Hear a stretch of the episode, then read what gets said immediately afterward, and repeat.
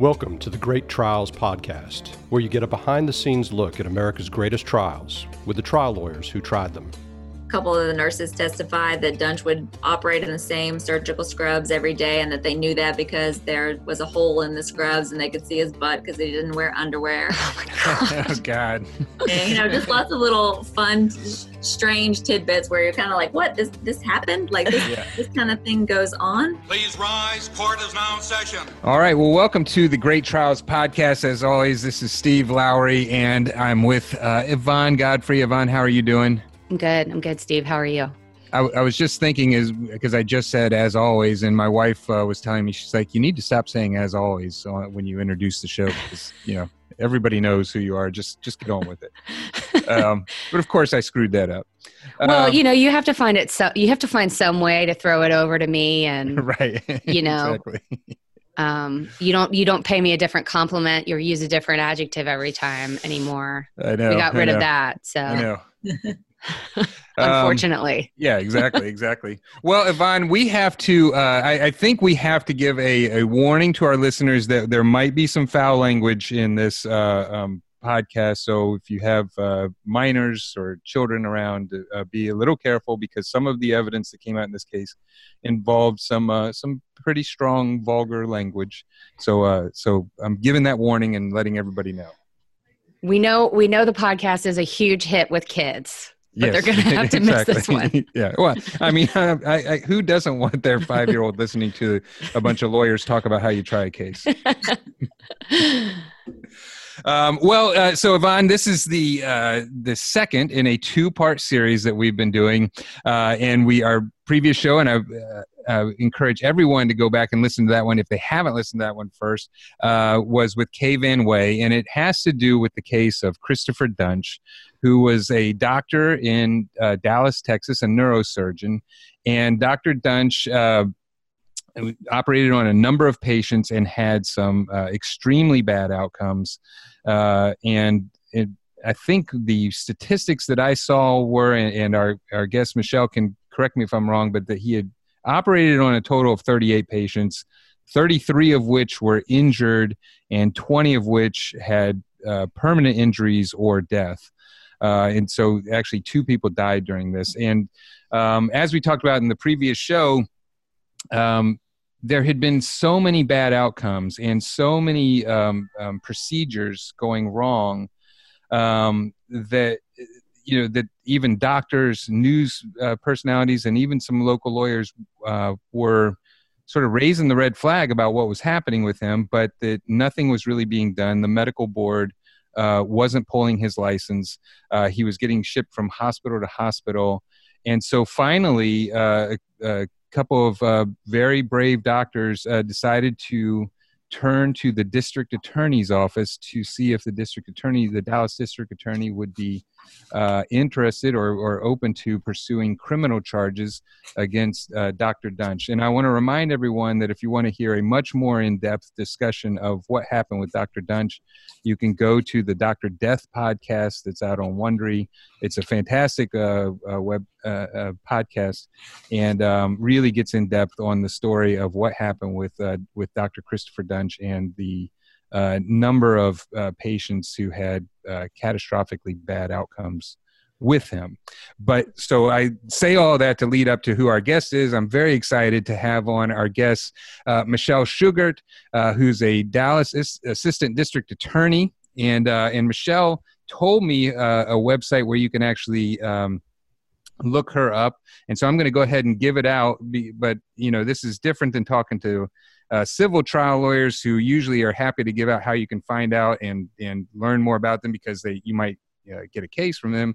Where Michelle has reasons why uh, it might not always be best, you know, for people to know where to find her. But um, but Michelle is a, a, a assistant district attorney with Dallas County, and you can actually go to the DallasCounty.org forward slash government forward slash district attorney forward slash, and you can uh, look up Michelle. Michelle, how are you doing?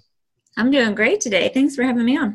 Um, I'm going to give a little background about you, Michelle. And what I should tell everybody is Michelle was the lead attorney on a, a with a team of attorneys who ended up criminally prosecuting Dr. Duntsch uh, for um, what he had done in the operating room. And so we're going to talk about that uh, a lot more. Um, but just to give you a little bit of background on um, on Michelle, Michelle uh, is a University of Florida grad. We won't hold that against her. Uh, and then she went to uh, SMU Law School and got her master's degree, and now uh, actually uh, teaches a uh, course as a professor in dispute resolution. She also has served as a private consultant. Uh, for hospitals and doctors and teaching them interpersonal skills, and uh, has been a district attorney um, for a number of years and has had great results and then tried this very uh, what i would call unusual and unprecedented case involving a doctor um, and involving what happened in the operating room on from a criminal standpoint. So michelle uh, welcome to the show. Thank you. I am so excited that we get to talk to michelle because i listened to the dr death podcast. I think steve did too and we just just individually. I don't even know if one of us recommended it to the other, but we anyway, we both had listened to it. And when I was listening to those episodes, it was easy to listen. It, it came more naturally to listen to what had happened from the perspective of the work that we do, from sort of the medical malpractice, civil lawyer aspect.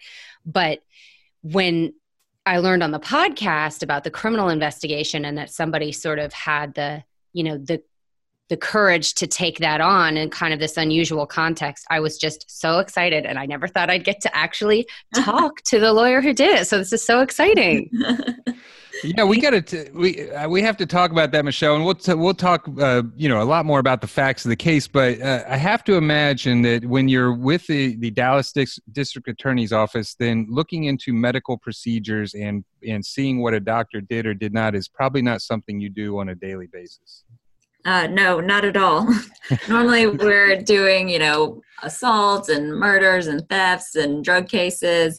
Um, we don't really deal with the medical stuff very much unless somebody has some injuries related to uh, a crime that's occurred. Right. this is very unique having to learn all of this medicine. So, right.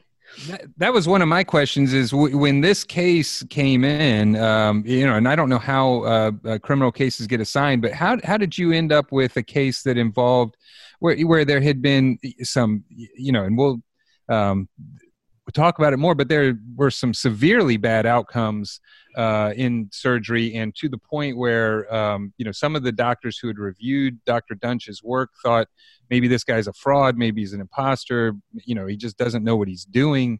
But but uh, how do you how do you get that case? How do you decide to take on that case where you know it's going to be heavy in medicine? You're going to be dealing with expert witnesses and and things like that. How did how did that come about? Uh, well, some of the the doctors and patients and uh, Kay Van Wey, who you previously talked to, had come to our office describing um, what was going on and what they were finding, and the investigation um, kind of started there.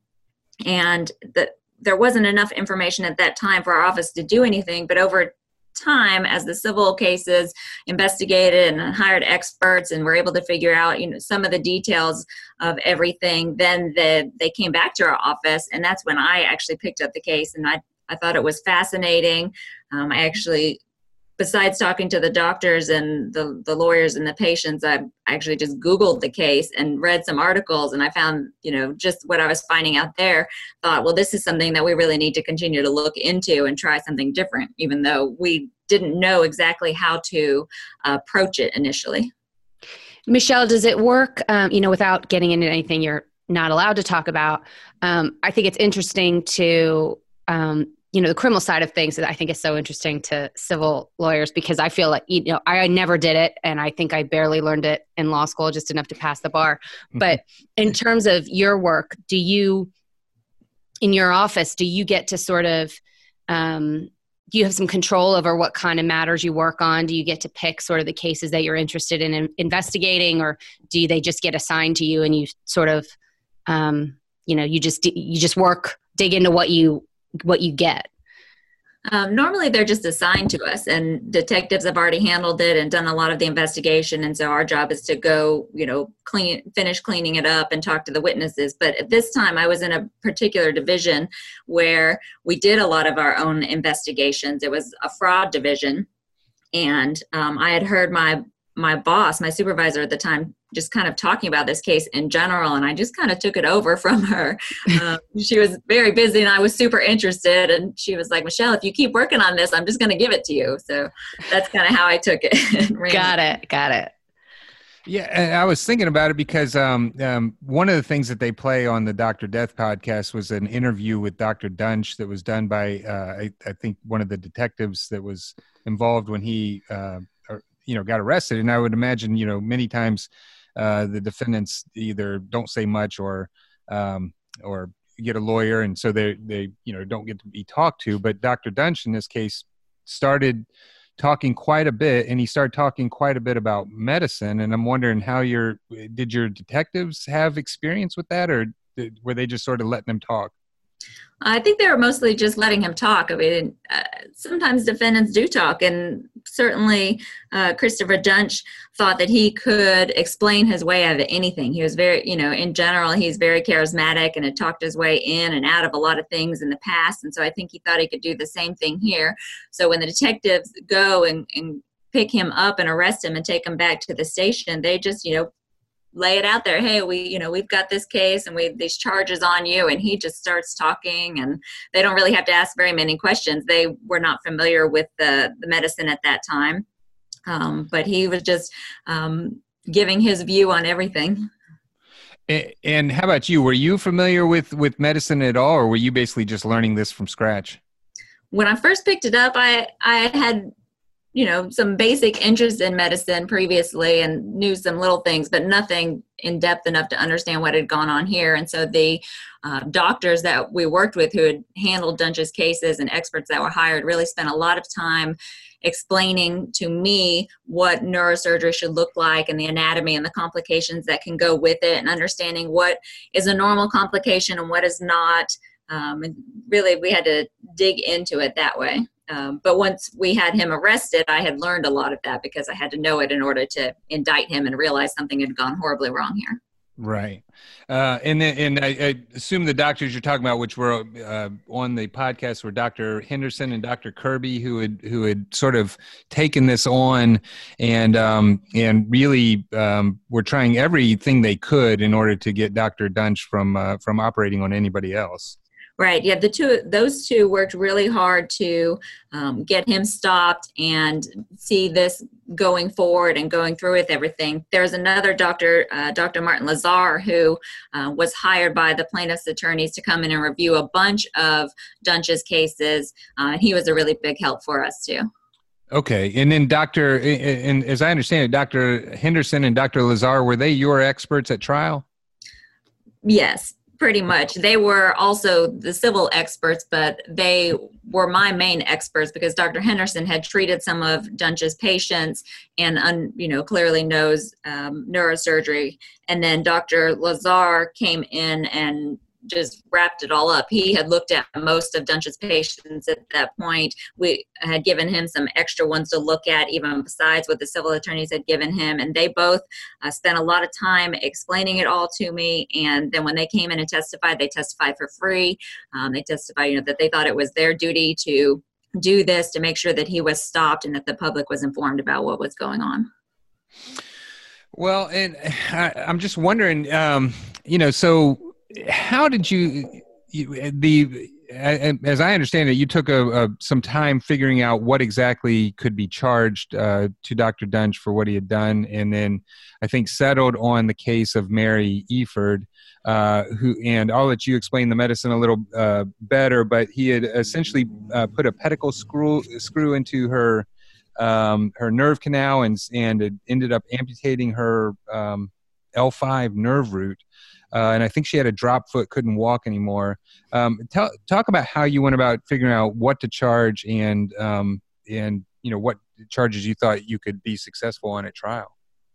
Uh, we looked at a lot of different things in this case. We looked at some fraud. Um, we tried to see, well, was there some some Medicare fraud that was going on here? Um, but ultimately, we realized that this is this is really about the patients, and it was an assault that he had done.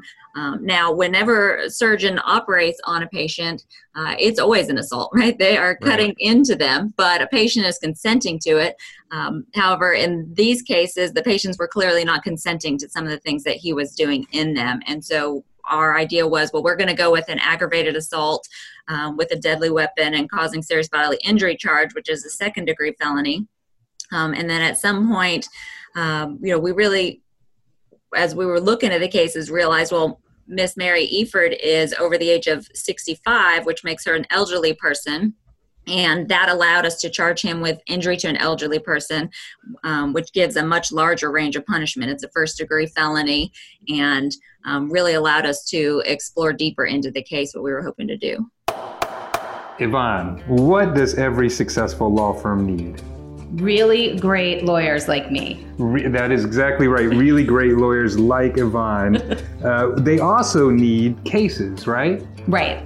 And uh, what's the way we get cases?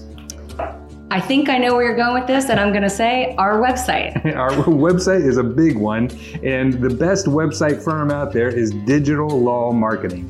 Yvonne, tell our listeners what Digital Law Marketing does. Well, they can help you with things like search engine optimization, pay per click marketing, social media marketing, content marketing strategies, web design and development reputation management, which sounds very mysterious. I, I definitely need some reputation management. I, I, I'd like to find out exactly what that does. We need to look into that one a bit more. Uh, and they also do local search. And I'm sure if you call Mike and Stephanie over at Digital Law Marketing, they will tell you what local search means and they'll tell you what all of these things do and how it can help build your law firm and get you cases. Call Mike and Stephanie or look them up at their website, digitallawmarketing.com. Again, that's digitallawmarketing.com. Got it. So a lot of the um, with with the injury to the elderly person with that charge is are a lot of the elements the same but then the degree both of i mean i guess other than you know you also have to have to establish that it's an elderly person but then it just it gives you um, greater options in terms of of sentencing and the and the punishment sought yeah, that's exactly what it does. It it actually the way that it's charged is very interesting because it can include um, a state jail felony, a third degree felony, or a first degree felony, depending on what mental state the jury decided he was acting with. Um, so that was part of what we were dealing with at trial. Even was trying to convince the jury of the higher mental state so we could have the larger punishment range. Right. I mean, that has to be challenging in terms of establishing that mental state because you've got you have this you know you have a, a surgery. It's it's you know it's not like a you know a burglary or um you know a, a crime that i'm sure you see more of or that that would happen more in the criminal context. You've got this thing where it must be difficult to sort of sort of establish state of mind and intent when you've got this you know medical atmosphere and it's kind of hard to to explain why that would happen why you why you would even be in that situation in the first place. How did you how did you work with that to, to get that across to the jury? Um, well, there are a couple things. So in picking this charge with mary's case we um, we were trying two different ways. On her case on its own we thought was so egregious the things that he did in the surgery that it could have stood alone Mm-hmm. Um, that we felt like a jury could convict him of a crime for just what he did in that surgery. But we also, um, Justin Johnson in my office came up with the idea of using the doctrine of chances. Um, and using um, the rule as 404B. And basically, those two legal issues allowed us to delve deeper into um, the mental state because it can be so hard to prove what somebody is thinking, especially a doctor in a surgery and the behaviors um, that he's engaging in. Um, so the, the idea behind the doctrine of chances is that there are events that are so unlikely, um, so unusual that if it happens once, okay, that can kind of be contributed to an accident or a mistake. But if it happens a second or third or fourth time, then it really is much more likely that somebody is doing this intentionally or knowingly.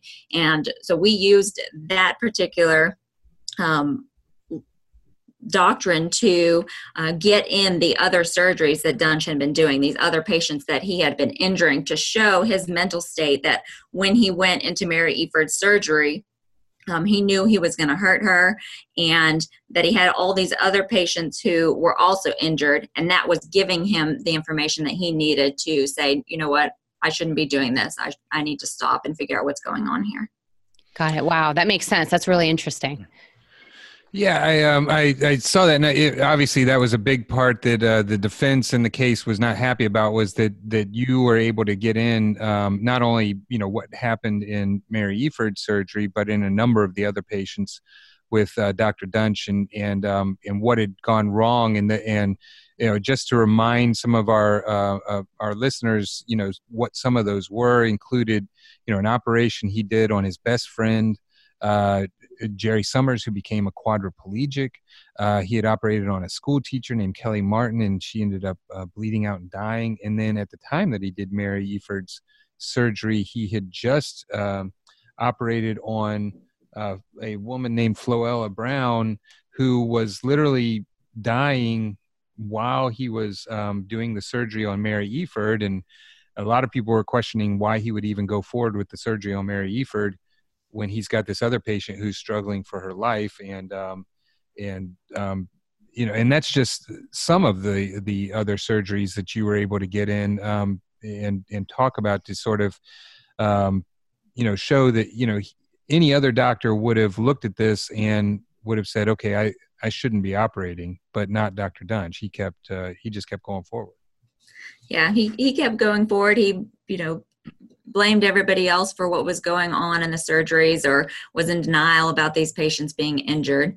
Um, and that's all. Um, those patients, we felt like they were they were kind of in a row. The very patients right before he got to Mary Efurd, and any surgeon will tell you that if they're having those bad outcomes, that they would stop themselves and figure out what is going on here. They would ask other doctors for help, or they, um, even with, you know, if you have a quadriplegic and two deaths in a row, we had a lot of doctors say they would just never operate again because they couldn't live with those kind of outcomes. Um, but it didn't affect him at all. Yeah. I think some of them even said that you know one you know um, Jerry Summers and you might just quit being a surgeon altogether, and and that didn't seem to slow him down at all. Right, exactly. It really is shocking. And, and you think, I mean, I think you think as just a person, as just a, as someone who's, who's been a patient, you just think, you either think the doctor is going to stop themselves and evaluate or someone else is going to stop the doctor you know and the the idea that that didn't happen you know to all these people when i was first learning about the story and listening to the dr death podcast i just was so shocked by that. It's just we on our podcast we hear a lot of scary stories like that, things that you think couldn't happen or shouldn't happen that that do happen, you know, secrets that are hid from the hidden from the public, but this is just one of those things that it seems like the medical field is so regulated and there's so much paperwork and so many rules like the idea that this could have happened as many times as it did and that you all had this many instances to point to um, to establish the mental state is just terrifying. Yeah, no, I we completely agree. And the events were in such a short period of time. You know, it all all of his surgeries occurred in about 18 months, um, which probably helped him keep moving on and moving forward. Like he was mm-hmm. moving from hospital to hospital, and um, they weren't taking the time to find out what had happened at the other locations where he was leaving. Um, there are quite a few failures in the system in general. You know, as patients we put a lot of faith in the system and in our our doctors that everybody's doing the right thing and that they're watching out for patient safety and taking care of us. And i think that generally that is true um, but there are loopholes and ways to get around um, some of this reporting and information that the patients don't have access to. And all of that culminated in um, allowing him to to get through and injure as many patients as he did. Yeah, and I thought, you know, we we uh, you know, I, I, thought it was interesting the way it was argued by the defense in this case, which was c- certainly different than I think the way Dr. Duntsch felt about himself. Um, but um, you know, you know, and we talked about this with Kay that, that you know because of uh, you know certain things that have been done in Texas and, and some of the changes in the law, medical malpractice cases are much harder to go uh, after, so it's much harder to find a, a, a lawyer, a, a, civil lawyer willing to take those cases. And so, you know, so you, so for instance, you know, you don't have Dr. Duntsch being sued a number of times um, for what happened, and then the um, you know hospitals stand to make so much money off of a neurosurgeon um, that they're willing to, I guess, uh, for lack of a better word, sort of uh, turn a blind eye uh, to get a neurosurgeon in that, that can mean a lot of money for um, uh, for a hospital until you know once they have some bad outcomes. But what what I thought was interesting about the the way the defense tried this case was, I mean, first it it, it was uh, it was almost backwards from the way uh, I would see a say a medical malpractice case where we would be saying. Uh, you know the doctor maybe didn't have the correct training or maybe didn't do something right obviously that was what you were saying but but that you were your point was that a that a well trained doctor uh, would recognize these things and then stop operating. And then the defense was saying he's not a well trained doctor; he's a suboptimal trained doctor, and uh, and he he hasn't gotten the training, so he doesn't know that he's supposed to stop. And he's just he's just a really bad surgeon, but he doesn't he's not intending any of this. He's just uh, he's just terrible at his job. Right, and you know they didn't have much to work with. I don't think they couldn't defend his medicine. They could not find an expert who would get up there and say, "Well, no, the things he did in this surgery were correct." I right. mean, no legitimate doctor is going to get up there and defend what he did. So all they could go with was, "Well, um, it's everybody else's fault," which is kind of what um, Duntsch had been saying all along it wasn't his fault that you know this happened over here or that um, you know blaming his training was all that they had left to do. I, I, was wondering as I was reading that, and I, you know, we read parts of your trial transcript. I assume that Dr. Duntsch never testified at trial. Is that right? Right, he did not. Okay, but eh, did you all watch him when his lawyers are calling him this poorly trained doctor and uh, you know basically somebody who doesn't know what he's doing? I mean, because to hear the way he had portrayed himself to his patients and uh, what everybody and you know and to his friends or or girlfriends, you know, he seemed like he was the most confident guy in the room. I mean, what was was were you picking up on any reaction from him when his lawyers were saying that stuff about him?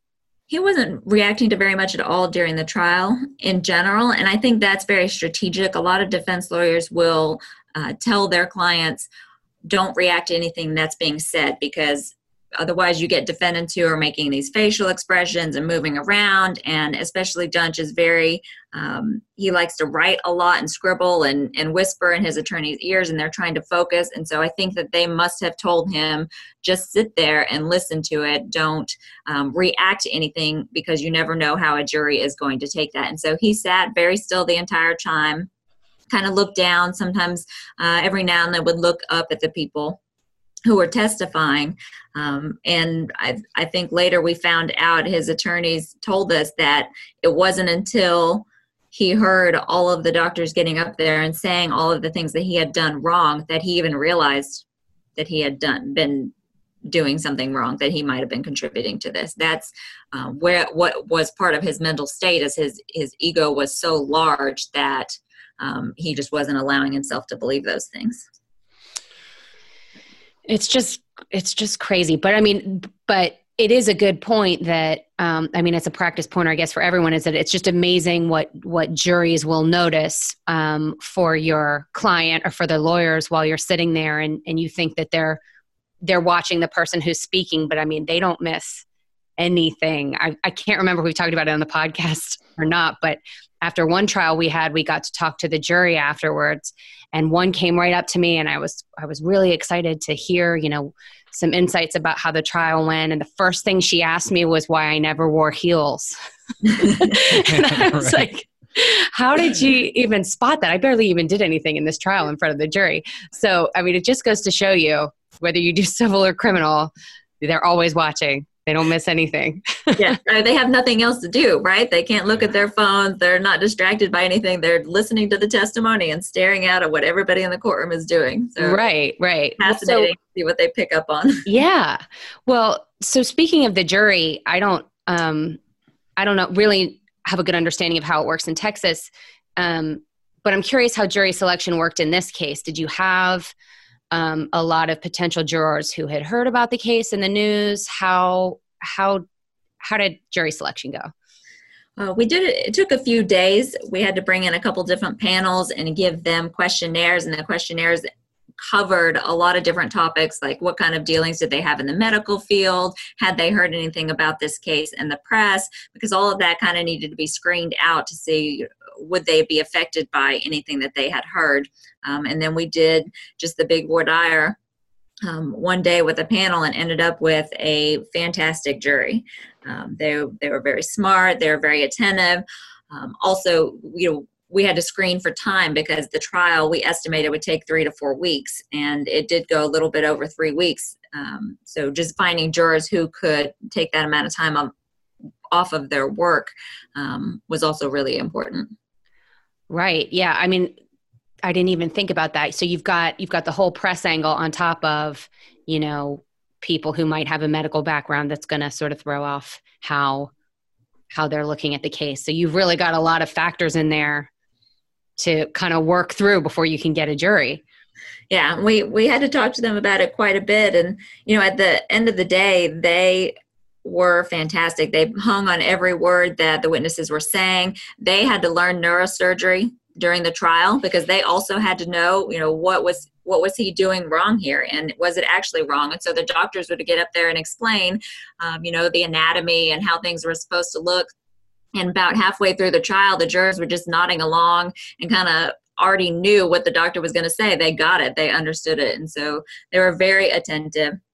Um, and in wow. fact, after the trial, um, they all bonded during the trial and they stay in contact to this day and they sent the victims in this case letters um, just sympathizing with what they have gone through so really one of the best juries we've ever had here wow yeah, really. Um, well, I, I, wanted to talk to you about some of the other evidence. So, so you had uh, evidence um, to show that this wasn't uh, just by chance that that something went wrong. That um, this had happened on multiple occasions, and that you know any uh, any good doctor would have just stopped practicing, and he wasn't doing that, and that goes towards your intent. Uh, you know there there's lots of talk um, on the podcast and i'm just wondering how much of this came in the trial about him having substance abuse issues showing up uh, for surgeries where people thought he might be you know under the the influence of, of you know drugs or alcohol. Um, and then of course there's the uh, email that I, w- I want to make sure that we talk about that um, that was sort of hotly contested by both sides. What what other type of evidence did you get in to show sort of his knowledge and then his um, you know state of mind for criminal activity? Um, regarding the the substance stuff the the judge actually kept out um, any testimony related to drugs. Uh, the judge ruled early on that it wasn't going to come in. We had a lot of um, ancillary um, events that we had heard about that he you know kept a bottle of vodka under his desk that somebody had found some cocaine in his bathroom at work and flushed it down the toilet that maybe he was you know snorting it out of pens while he was you know driving um, to memphis was kind of all over the place, um, but the judge didn't feel like it was relevant enough, um, being that it is what we consider an extraneous offense. So he ruled that it had to stay out of the trial. Um, it did slip in here and there.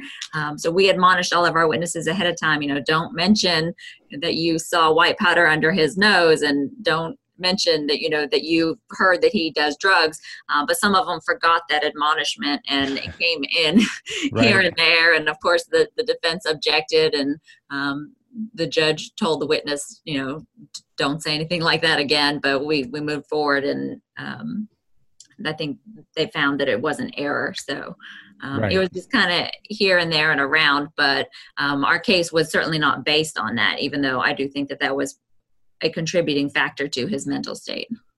Okay, and, and, then and then from what I understand, the, the the way he was charged, or what the what the jury had the option to do, is they could have found either he was negligent or they could have found he was reckless or they could have found he acted knowingly and or intentional. To walk through what the the jury's what their options were and how you got them to the that highest level of knowledge and intent um, yeah those were exactly their options so if they found him criminally negligent it would have been a state jail felony which is the lowest level felony and it would have been um, a maximum punishment of two years in prison If they found that he was reckless in the things he was doing, that's kind of the next mental state up, then that's a third degree felony with a little bit larger punishment range. Uh, but we were really going for the intentionally and knowingly, which is the highest uh, mental states and gave us the largest range of punishments. So the jury had to look at uh, the definitions of each of those and make a decision on where did they fit in. Um, we argued that uh, he did this intentionally and knowingly based on the fact that he knew he is the only person who knew about all of his bad outcomes who had patients that were coming and telling him the the things that they were feeling afterwards, that they were in pain, that they had um, new problems that were caused by him. He, of course, knew that he'd been kicked out of hospital after hospital. He knew that he was being sued. Lawyers, uh, civil lawyers had filed lawsuits against him. The Texas Medical Board was investigating him um, because patients had filed complaints. So he he had been sent a cease and desist letter uh, by a lawyer. And so he basically he is the only one who had all of this knowledge going into um, Mary Efurd's surgery. Um, and so with that sort of background he had to have known that he was likely to hurt her. I mean, you you don't have that many bad outcomes in a row and not go into the next surgery thinking, "Oh, gee, uh, I'm not going to hurt anybody this time, even though I've hurt my last six patients in a row. Um, and then also in her surgery in particular, uh, the what he was doing was very egregious. I mean, he left in the middle of the surgery to go take care of another patient, um, leaving her open, her back wide open on the operating table. He put the the device in that's supposed to stabilize supposed to go into the spine the vertebrae. Um, he put that into the muscle. And it's very clear when you're not in the, the correct place not only is it kind of squishy and you don't get any sort of hold um, but then they can see on uh, the fluoroscopy, which is like an x ray in the middle of surgery, that it's just not in the right place. I mean, they very specifically have it for that. And so he knew when he was in this surgery that he was doing these horrible things to her and that he was hurting her. And everybody in that surgery was telling him um, that, you know, you're not in the right place. You're, you're doing this wrong. This is going to cause severe damage. And he just kept doing it anyway and eventually just sewed her up and left it like that. So, so when when the other people were telling him he's in the wrong place, what was his response? Did he just say, "You don't know what you're talking about"? I'm the neurosurgeon. Yep, that's pretty much how it is. the The neurosurgeon is the um, in charge. They're the only ones who've been trained in it. They're you know the ones who went to medical school. They're they're the leader of the pack there in the surgery room, and so they get to uh, make all the decisions. And everybody else um, around him, of course, they've been in lots of these surgeries. They know what it's supposed to look like and they know what their particular job is and, and how that's supposed to play out. And he was just ignoring everything they were telling him. All of them, um, all the, the nurses, the scrub techs, the radiologists were telling him, you're, you're hurting her. This is in the wrong place.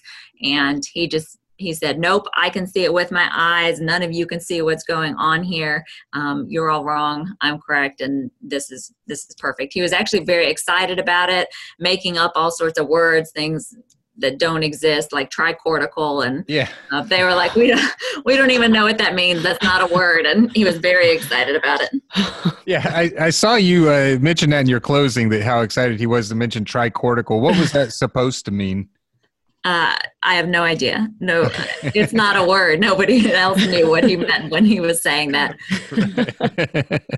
My gosh.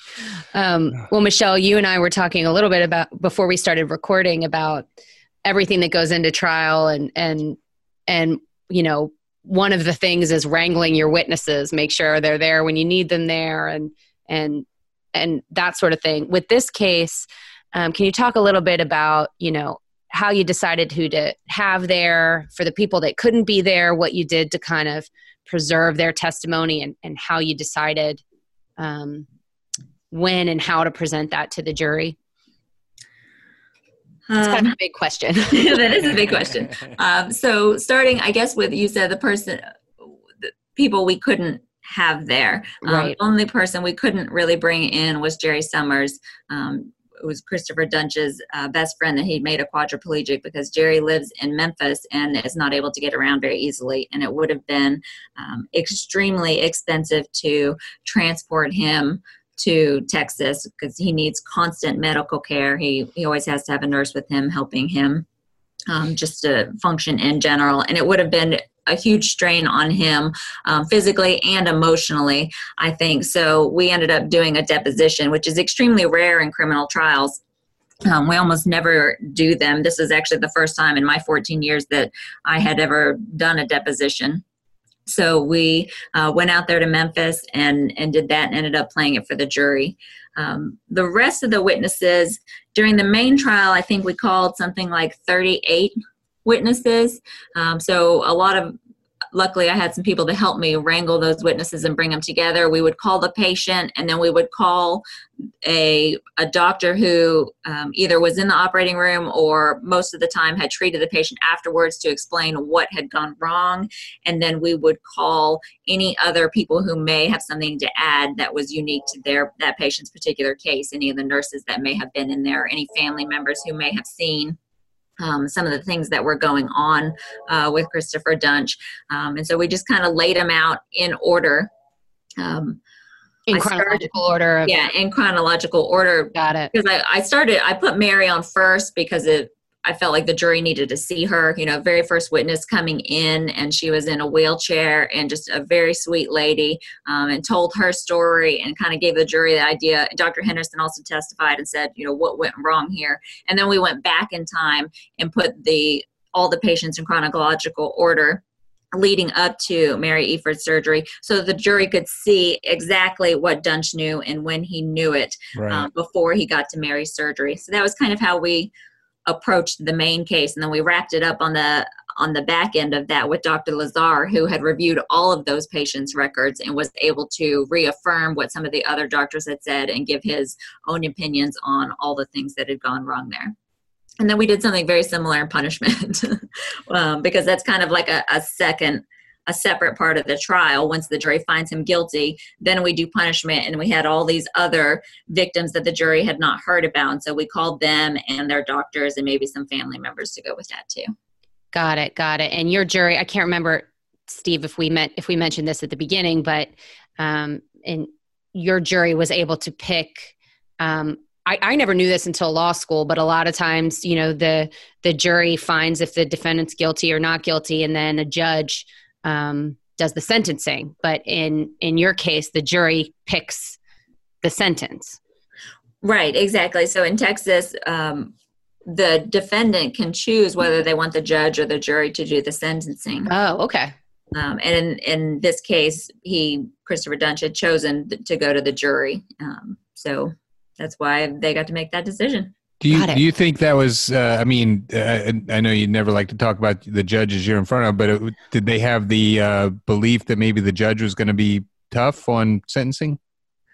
I don't think. I don't. I don't think that that's why they made the the defense made the decision they um, did to go to the jury. The judge in this case is very fair. He's he's always very um, straight and arrow, and everybody um, he gives each side a chance to say what they need to say and he looks at the law and makes appropriate decisions and makes sure everybody's following it uh, the law and doing what they need to do. And he was very good about that in this case. Um, i think that they decided to go to the jury because they thought a jury might have empathy for uh, christopher duntsch and um, you know you when you've got to get 12 people to agree on something you've got a greater likelihood of either a hung jury or that somebody is going to feel really bad for him and want to do a lighter sentence and drag you know any other jurors down in their punishment range than they may have otherwise uh, found. So you know 12 people versus one people making that decision often favors the defendant. Got it. So so do defendants in your cases usually pick the jury to do the sentencing uh, it's kind of 50-50. A lot of times they will go to the jury, but if they, they know the judge and um, know that a particular judge is lenient because somebody needs you know drug treatment or um, has had a particularly hard life the judge is um, sympathetic to some circumstances then um, they go to the judge just as often and it's it's quicker too so if they're you know if the main fight was mm-hmm. during mm-hmm. Whether this person was guilty and then you get to punishment then um, we just kind of wrap it up sometimes by going to the judge got it You know, and I, I, guess we we shouldn't hold out the uh, um, outcome anymore. And we I usually say it right at the beginning, but what would happen in this case is uh, he was found guilty uh, of uh, assault with a deadly weapon, um, it, and it was found to be intentional or knowingly, and he was sentenced to uh, to life in prison. Is that right? Yes, yeah, that's right. Injury. That's, if, that's what you asked for, right? Yeah, yeah, that's what we asked for. I mean, my my biggest concern was during the guilt phase. You know, would a jury find a doctor guilty of something? We couldn't we couldn't find any other cases where somebody had had tried a surgeon for things that they had done in the operating room just based on their surgical skills. And so, you know, that was our that was the big question: is will a jury do it? Will they do they think that this is a crime? Right. And uh, if they do think it's a crime, uh, what level of um, mental state are they going to find? You know, clearly I wanted the largest punishment range because I felt like if I could get the guilty verdict and get into the punishment phase, that once the jury heard about all of the other patients, um, not just the six that we put on in the main case, but you know all of the other patients that he had operated on and injured, that uh, I was really hoping and thought that a jury would go with a life sentence on that because my main argument was he gave all of these patients a life sentence, right? They are living their lives in pain. They're living their lives without loved ones, people who have died, um, and they will have these consequences for the rest of their life because of things that he did, and therefore he should have a life sentence. This episode of the Great Trials podcast is brought to you by Legal Technology Services, or LTS. Yvonne, have you ever been in the courtroom and right when you're about to make the big point to the judge or to the jury, play a video, bring up a document, and your technology has frozen or not worked? No joke, Steve. That has never happened to me because I use LTS. Yes, and LTS, Legal Technology Services, are experts at legal courtroom technology, whether you're talking about demonstrative exhibits, playing videos, doing day in the life videos, or doing settlement videos, or just presenting your evidence to the jury, these are the experts. They can also help you out as far as scheduling depositions nationwide. They can take care of it, arrange for the court reporter, the videographer, arrange the location. They get what a trial involves, they get what a deposition involves, and you can use them to make your life a lot easier. They have also been voted four times as either the best of trial services or best hot seat technician by the Daily Report. So you should definitely call them up. And when you do, mention the Great Trials podcast. And that's Legal Technology Services. You can talk to Bob, Melanie, or anyone else on their team. They are fantastic people and fantastic at their jobs. Legal Technology Services at ltsatlanta.com. That's ltsatlanta.com. One question I have, and this is because of my lack of knowledge when it comes to criminal law, but I mean, I, I understand that usually a defendant doesn't like to take the stand because it, you know, sub- subjects him to a, a, lot of cross. And I guess I'm wondering, in a case like this, where the sentencing portion, was separate, could Dr. Duntsch have taken the stand in the sentencing portion and then basically just got up there and said he was sorry? He could have. Um, I'm not sure how well that would have gone for him. I don't know if he was sorry or if he had processed the whole trial and gotten to the point where he felt like anything was his fault. Um, his attorneys clearly didn't think it was a good idea to put him on the stand. I think right. if, if he, you know, if they had said yes, this is a good idea, that he would definitely have taken the stand. So they must have been telling him, um, "This is not going to work out for you. Don't do that." They did call some of his family members to get up there and talk about him, and you know, explain who he was as a person um, in their lives and the positive things that they felt like he had done um, with his life in general. Um, but I'm not sure taking the stand would have done a lot for him. Um, we can listen to their jail calls when they're in jail, and so um, we did that. And at no point in listening to his jail calls did he ever express any sort of remorse uh, for anything that had happened or transpired. It was always about blaming other people. So it wouldn't surprise me if that's where he still was um, at that point in the trial. And I don't yeah. think that would have played well with the jury. No, I mean you're right. I mean, have, listening to just what we could on the on the podcast. I mean, he he definitely didn't sound like somebody who was remorseful or thought that he did anything wrong. Um, so yeah, I, I, I see your point that if he had taken the stand, I mean I, that he's just going to, um, you know, he it would be a long cross examination.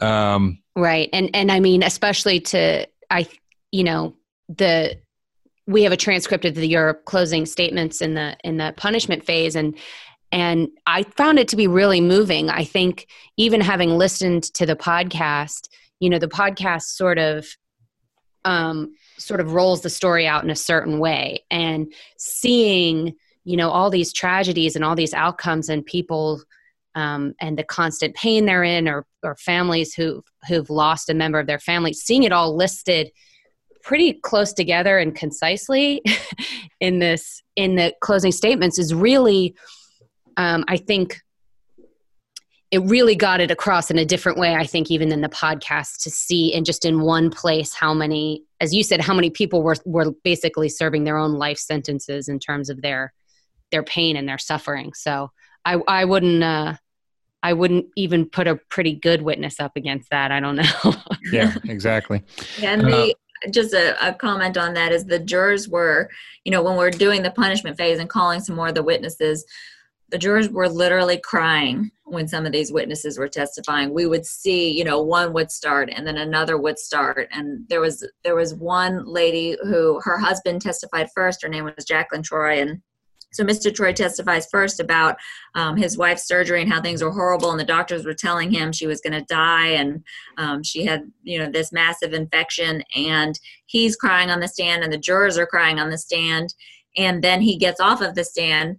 Um, and I guess we didn't make it clear that she lived because the jury was all crying. And then she walks in the courtroom and they see her and they were just completely relieved and and so that was a, a really oh, wow. moment i think just understanding for us even understanding how in tune our jury was with what was going on right um, with the patients um, Michelle, one thing I, I didn't um, mention that I thought was interesting, and as you we've already discussed, that um, you know this is an unusual case for um, you know basically a, for a doctor to be criminally prosecuted for something that happened in the operating room.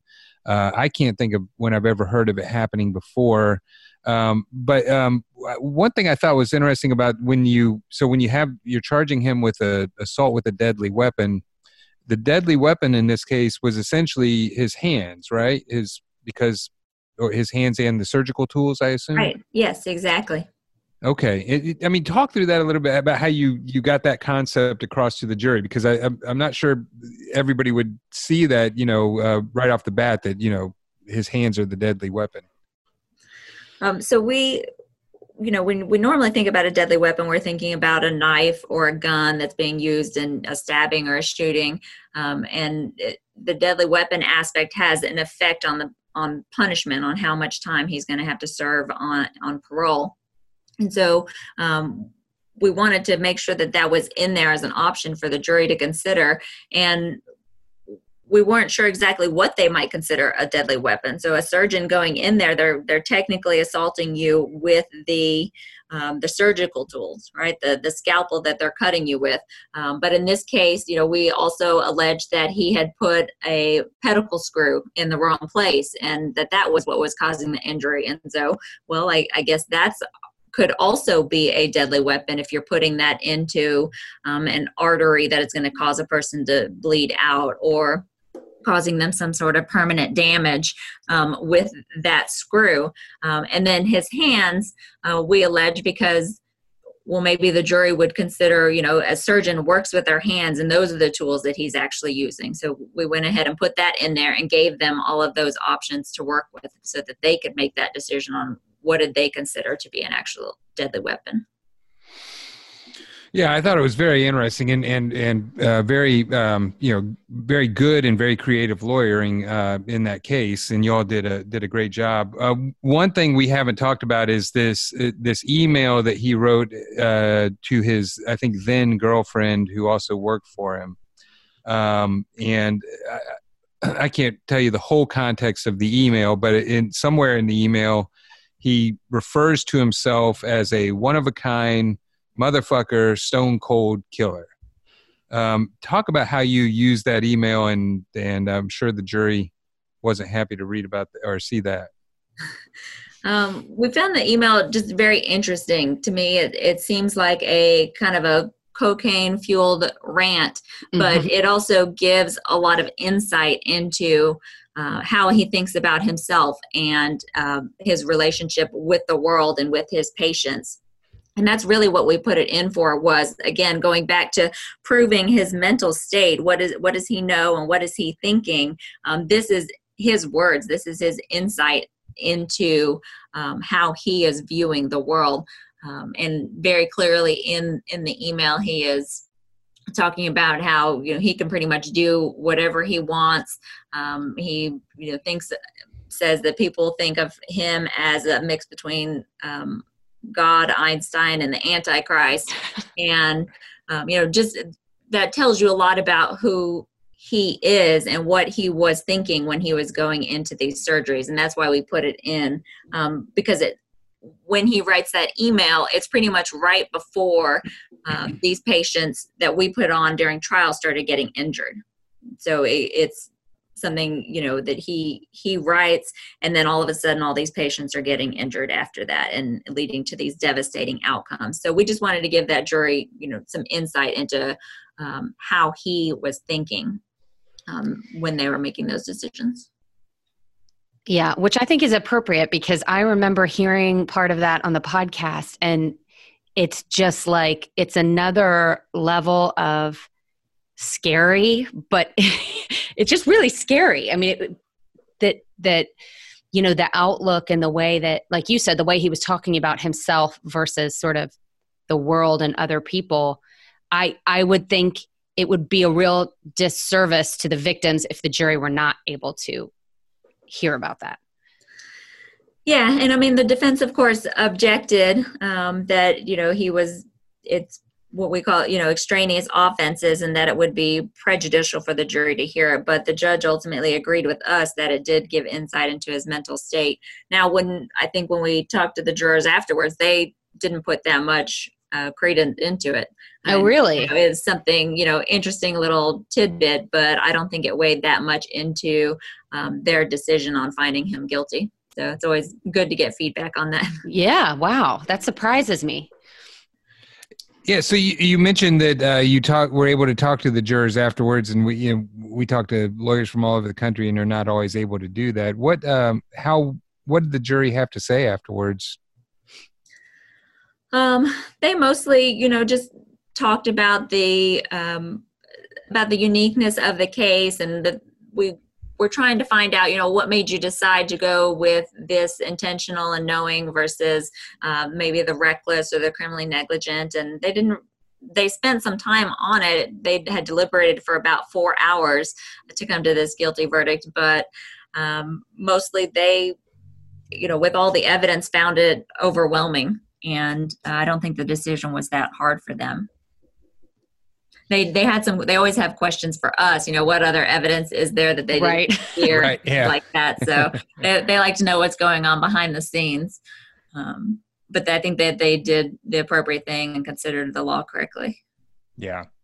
So uh, I guess I'm wondering. Uh, it- it- well, first of all, let me ask you: Have you had any other cases like this that uh, you know? Because this seems like such an unusual case. Yeah, no, nothing like this. um, not not before then, and not since then. And I don't. I doubt that I'll ever see anything like this again in my career. Um, I've after the trial and as this has gotten some publicity, I've had other counties reach out to me and asking questions on how do we do this and that. And um, you know, we I regularly get phone calls from people who have been injured by their doctors and um, want us to look into it. But um, I I just don't think that there's uh, in my uh, tenure here going to be another case exactly like this uh, that we're going to be prosecuting. I think it's very rare. Most doctors are trying to do the right thing and, and doing good things. Um, there are some some bad ones out there though who hopefully are stopping themselves because they're hearing about this case. Right, right, absolutely. And I guess I'm just wondering, you know, I, I saw in your closing that you did talk about that, that, or you acknowledged that the system sort of broke down here, and that was certainly a big part of the defense's case.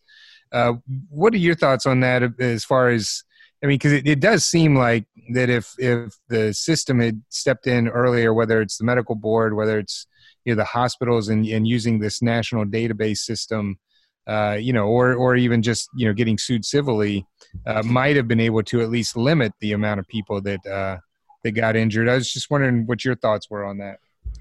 Um, yeah, I think that there's a lot of things that played into it. Um, some of it's in the medical board uh, moves pretty slow, but you know for good reason. They get a lot of complaints where you know you know they're not going to reach out and, and, take a doctor's license just because a patient is angry at their doctor. So they you know move slowly.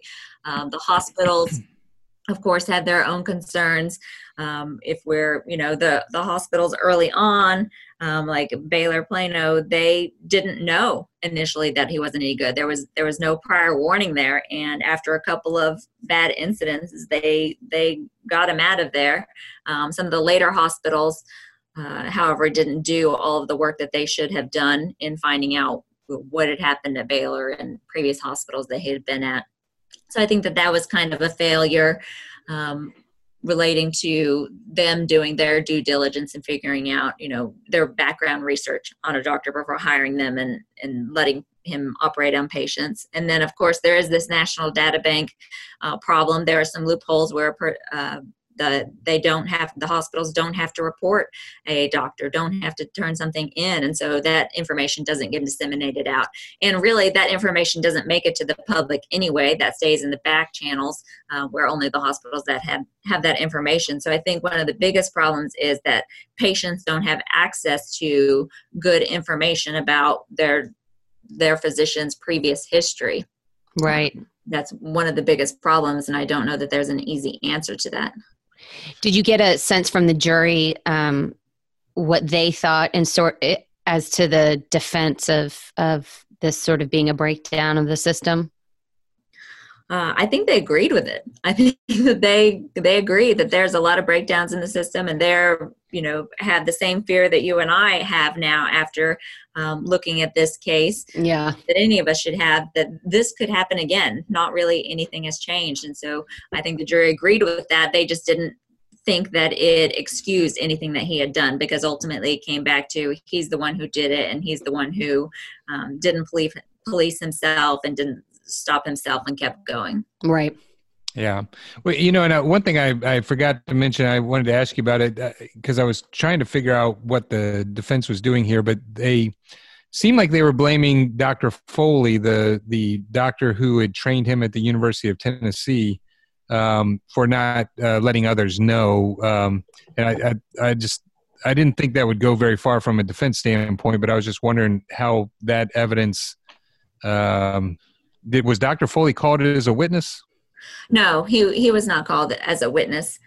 Um, the, the defense did blame his his training out there, and Dr. Foley was just one of the doctors who trained him out there. And uh, but that was all that they had to go with was he wasn't trained properly and so he didn't know that he was doing the wrong thing um, and of course we argued that well he went to one of the best schools and trained under some of the best people. And you know even if he um, is an incompetent surgeon and can't perform with his hands um, that he still you know was trained and told that these are bad outcomes and right. be looking for these things. And really i don't think that I mean, common sense will tell you as a person, you don't even have to have the medical training to tell you, oh, I'm hurting somebody here. I've had, I've made my best friend a quadriplegic. I've killed two people. So, hey, let me, you know, I probably need to stop. I don't think you need medical training for that. Right, right. I was going to say, I didn't even take biology 101, but I'm pretty sure I could figure out that these were bad outcomes. Right. Yes, exactly. And so that defense, I don't think didn't go very far. Yeah. yeah. Well, and I, I saw, you know, you all made the the point of, you know, he didn't even know when he was going into muscle or bone, and even most average jurors, uh, you know, or the average person on the street knows when you're cutting a steak or cutting into a piece of meat, you know when you're in meat or you're in bone. I mean, so there's really no explanation for how he could be in the wrong place there. Right, exactly. And one of our doctors, I believe Dr. Henderson, testified on the stand that putting, you know, the tools that these doctors are using are literally like carpenter's tools. They're using drills and they're using screws. And so any one of us can imagine trying to drill and put a screw, screw into raw tuna is how he described it that you're going to know that you're not going to get any sort of purchase there versus if you're putting it into uh, the stud in the wall um, and that's very relatable i think most of us can understand that Yeah. Yeah. Yeah. Oof. Well, uh, well, Michelle, this has been a great talk. I, I, is there anything else that you'd like to our listeners to know about this case that we haven't uh, had had a chance to talk about? Um, I think you know. I think those are kind of the main things. There's there was all sorts of fun little side effects that came in. Um, you know, at trial, one of the couple of the nurses testified that Duntsch would operate in the same surgical scrubs every day, and that they knew that because there was a hole in the scrubs and they could see his butt because he didn't wear underwear. oh my God. Oh God. and, you know, just lots of little fun, strange tidbits where you're kind of like, "What? This this happened? Like this Yeah. this kind of thing goes on." Um, Yeah. So, so some of that stuff was a surprise even to you while they yeah, were testifying. absolutely. Yeah, that Wow. Uh, and that so many of them testified to the same thing. We weren't even aware that they all had witnessed the same thing. So that was interesting. And um, at one point, we were struggling to get records from one of the hospitals. Um, it was Southampton Hospital, which had been bought out by then by University General Hospital, because the the hospital itself had um, gone bankrupt and but the patient records were locked inside the hospital and so the hospital as an entity said well those are our records but we can't get to them because they're in a building owned by the bank and the bank said well we can't give you those patient records because um, even though they're in our building we don't own the records and so we had to execute a search warrant to and basically Oh my God. told them we're going to come kick in your door you can either let us in or Right. uh, we're just going to knock down. And then once we got in there and we're looking for those patients' files, um, we couldn't find them with the normal files. Uh, but we went around the corner into another room and found all of them in boxes labeled bad doctors. What? Already, they had already pulled them aside, probably because of the lawsuits, but that's where they were found. So it was kind of funny. oh my God. Lots Wow. of awesome. I mean, it's terrible, but that's awesome. A box labeled bad doctors. Yeah, yeah. And uh, you know, who knows how many other bad doctors there I know. Right, I know the right. fact that it wasn't just bad doctor singular. Yeah, exactly. exactly. Oh my gosh. Oh well. That's awesome. That that is exactly the kind of fun tidbit that we want people to share when we're Yeah. like anything else. we exactly. yeah, our investigators had a good time doing that. I think. Yeah. Oh, I'm my sure. gosh. I'm sure. Yeah, you know that's one thing we've never really done on this show is we should, you know, have the uh, the. There's always good stories or tidbits that come out of every trial and any interesting things that happen. So we we never really have uh, have, have gone down those, but those are those are definitely good. Well, it's just really awesome. I think, Michelle, I know I said this um, at the beginning when I was fangirling, but um, I listened to this podcast with my mom when we were um, um, taking a road trip. And I, we both, I think the podcast got this across, but we both were like, you know, that takes, that takes guts, I think, from a district attorney's office and for a district attorney to sort of take this on without there being much of a, um, a precedent for it or a roadmap or examples to go by um, for you all to take this on and, and um, get justice for these people i think is really admirable Well, thank you. I, I appreciate that. We we worked really hard on it and had no idea where it was going to end up and where it was going to lead, but felt like it was something that really needed to be investigated and something that we needed to at least try to get justice in this way for all of the patients that he had injured. Yeah, well, it's tremendous work. I, I guess I'm just wondering, was there anybody in the office, and don't name names, but who was like, you know, what is Michelle doing? Why is she working on that case? um, uh, probably everybody um, had that thought at some point or another. But once you once you sit people down and really lay it out for them and explain, you know, what we're doing here and all the horrible things that he did, by the end, everybody's on board. They're Right, right. saying, "Yeah, go get them." They're, it, this is definitely a crime. yeah Well, it's tremendous work, and we've uh, had just a great time talking to you, Michelle. And we and I want to remind our listeners we've been talking to Michelle Shughart from the uh, Dallas uh, District Attorney's Office. Michelle is an assistant district attorney there. Uh, and uh, if you want to look her up, you can go to dallascounty.org forward slash government forward slash district attorney forward slash. Michelle, thank you so much for your time. Thank you. I really appreciate it, y'all. It's been fun. Ladies and gentlemen of the jury, have you reached a verdict? Thank you for listening to the Great Trials Podcast. You can visit us online at greattrialspodcast.com. We realize in the show that sometimes we use terminology that not everybody would be familiar with, or that uh, we haven't uh, always explained every part of the jury trial process. So we've done two special shows one on legal terminology, and Yvonne, that's going to be hopefully not that boring. Uh, we, we, we've uh, included a number of people in that so that uh, we can make that more entertaining, and a show on the jury trial process. And we've also put uh, links to those episodes on our greattrialspodcast.com, as well as a glossary of the legal terminology on the Uh, website. Yeah, so check those out.